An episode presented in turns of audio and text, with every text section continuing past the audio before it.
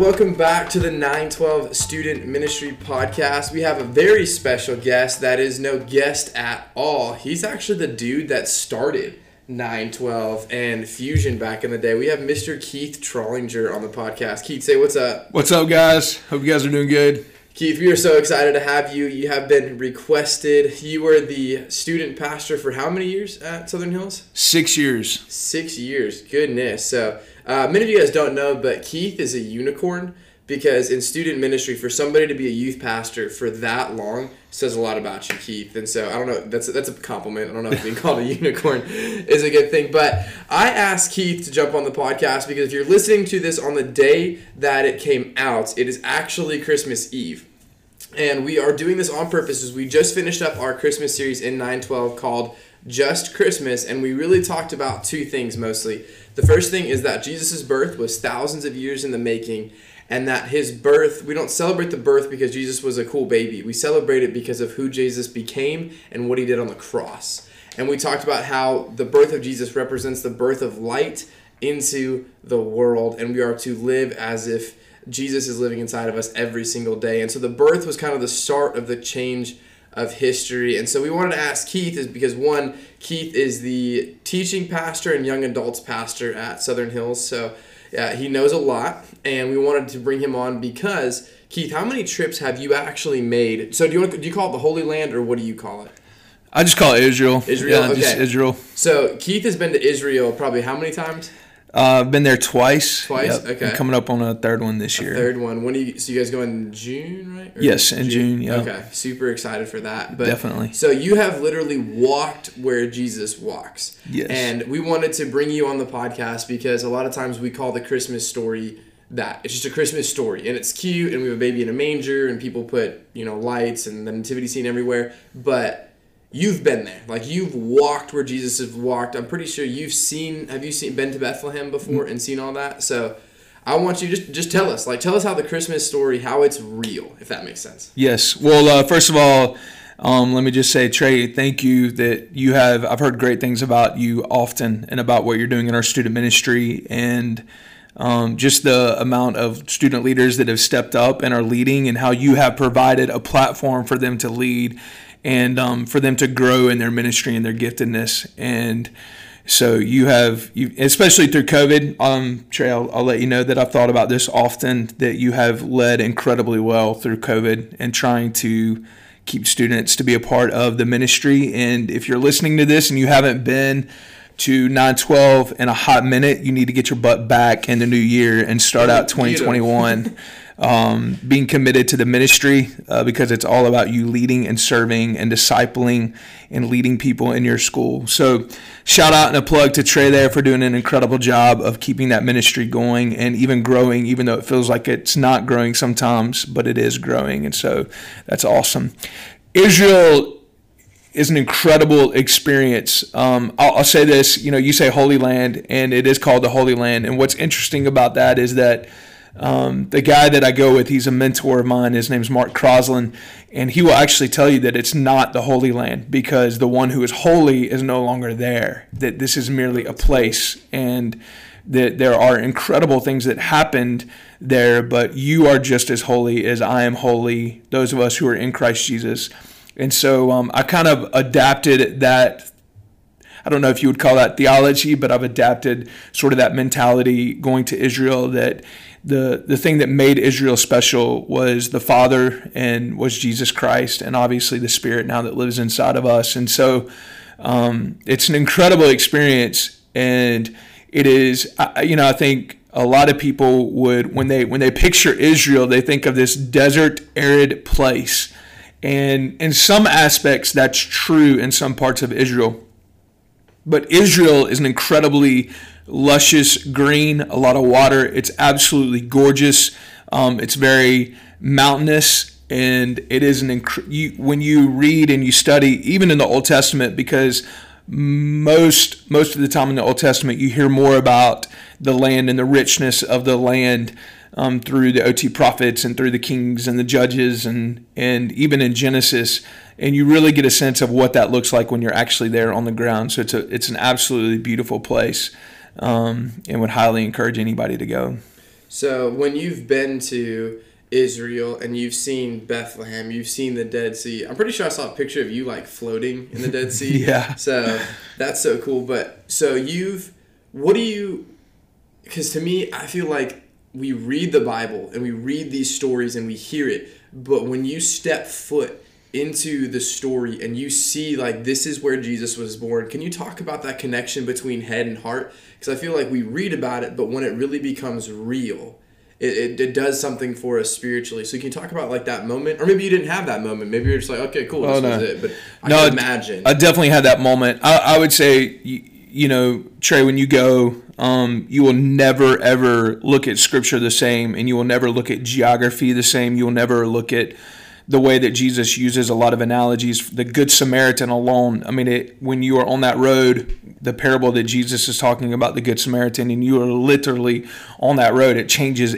everything. And um, the way, the perspective about how you look at it, the, the temperature, the, the feeling, I mean, everything it brings, it to what may not have color and like 3D, it creates color in 3D to every story that Jesus gives. Even you know, mm-hmm. I don't know. It's it really it it it just drastically changes the way that you look and read Scripture. Um, I don't know. You know, we're talking about Christmas, and obviously we started our series this year a little bit differently. And um, one of the one of the things that is most in, intriguing to me or, or, has been most impactful to me about Israel. There, there's a couple of places, and in um, John 21, uh, there at the Sea of Galilee is an incredible experience. But um, and and there's some things that have happened there, but probably one of the most impactful things, in line with what what we're talking about in our Christmas series this year, is um, what they call the Via Dolorosa, and it's it's typically where Jesus walked there in his last moments um, on earth before he ascended it, before he was crucified on the cross, ascended into heaven, and and um, and then came back before he returned again.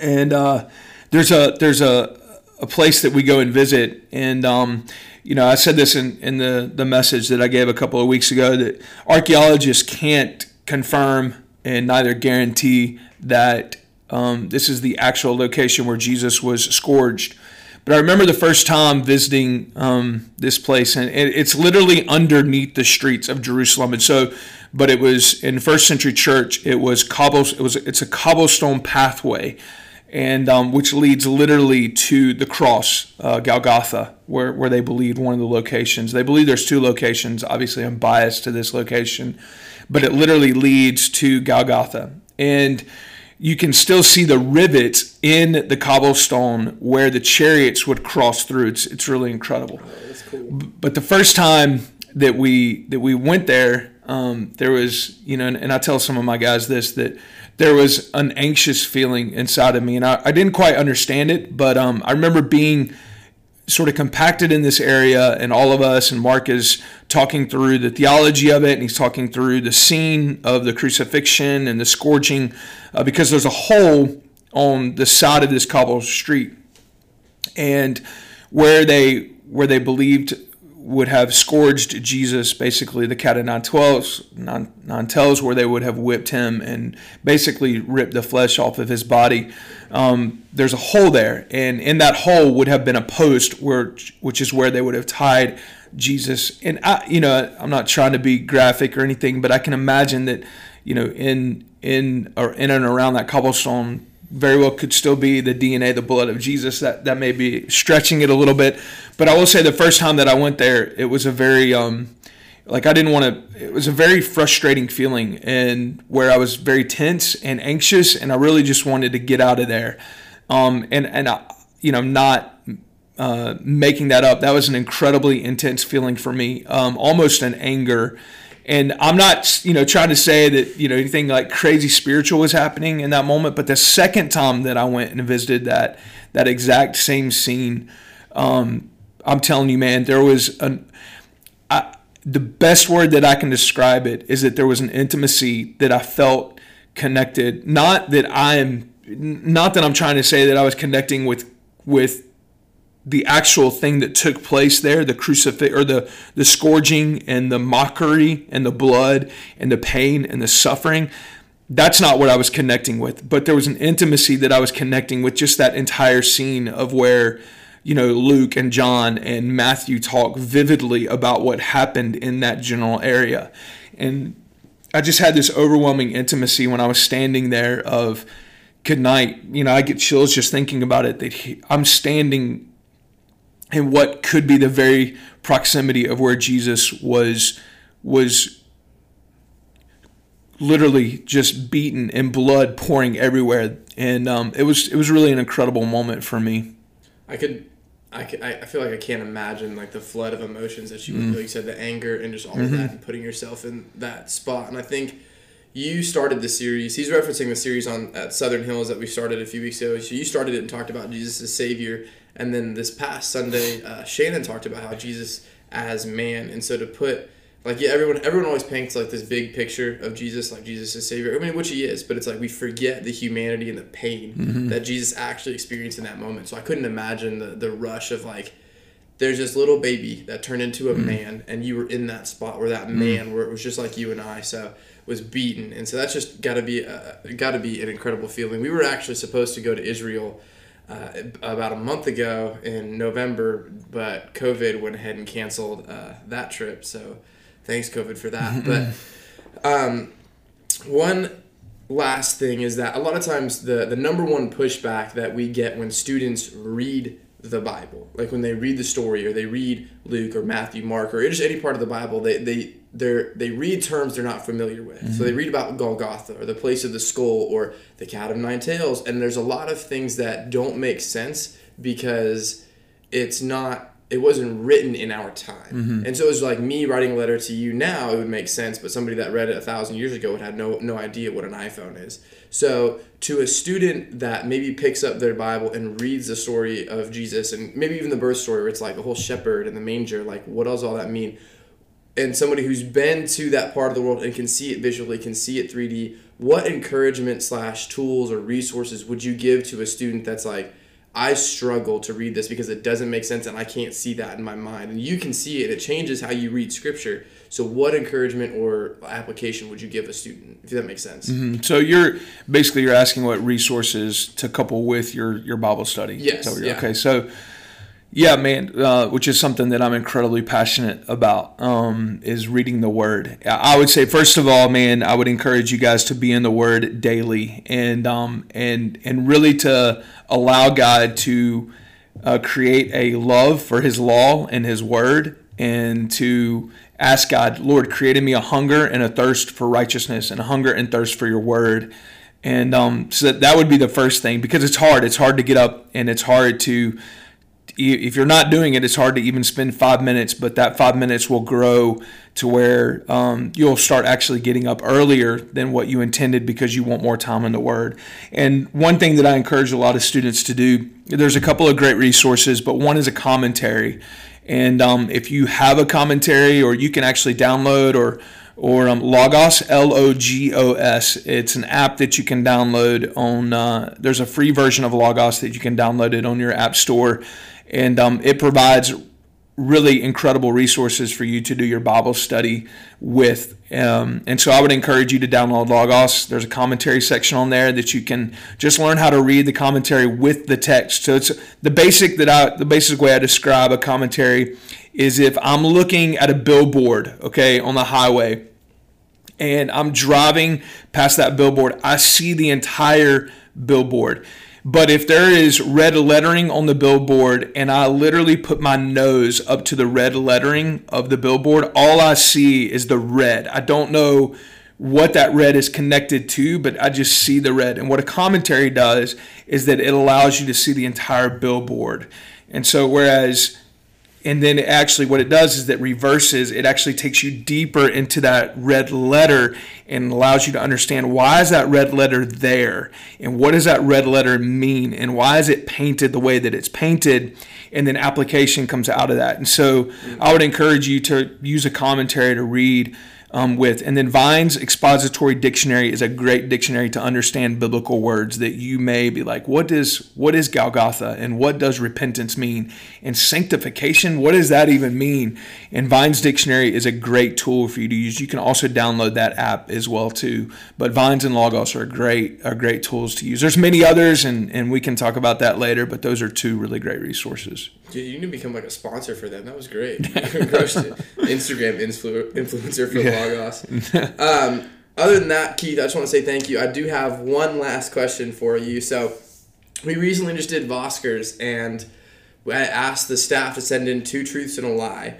And Keith sent in uh, a truth that he actually took a rock from the childhood home of Jesus. So I think Jesus is probably cool with it. But tell us that story that yeah. you have a rock from Jesus' house. So it's, it's cool. It's in Nazareth. it's cool. It's not a crime. It, yeah. and there's a there's a little nun that actually takes you through his house. And so because um, it's built um, over a Catholic church, or a Catholic church is built over his his childhood home.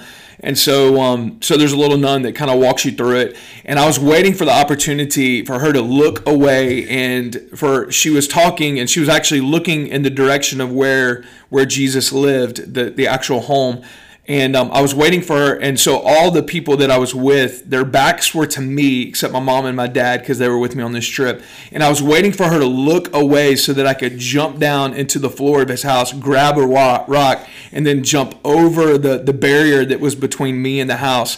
And it was perfect. She did it, man. She it was dude, it was providential, man. The Lord was with me. so God, this wasn't like you just walked by like. Oh no, no, this was very much methodical. And Jesus gave me the moment he opened up the door yeah. and I went through it. I jumped into his uh, his living room there. I grabbed a rock and jumped back over it. Nobody ever saw a thing. Put the rocks in, and now they're displayed beautifully in my house. I love that. It's so, like yes. I was, I was, thinking maybe you just kind of walked by and grabbed them, but that makes it even. Oh no, it was, it was the effort. Like yeah, there was risk and danger. absolutely. Going like 007 rolling. That's right. Yeah, that's right. So well, Keith, we appreciate you, and we will def we definitely we already have you on the lineup for some sermons in 2021 in 912, but we'll definitely have you back on the podcast. So uh, thank you so much, and any last words to the podcast? podcast? No, man. Just uh, thank you guys. You guys continue to sell out on Wednesday nights and just continue to lead your friends in school and in discipleship and get into the Word um, and just continue to encourage Trey as he leads you guys. Mm, thank you guys. And if you guys are listening to this the day of, uh, we hope you guys have a Merry Christmas tomorrow and a Happy New Year. Take care, guys.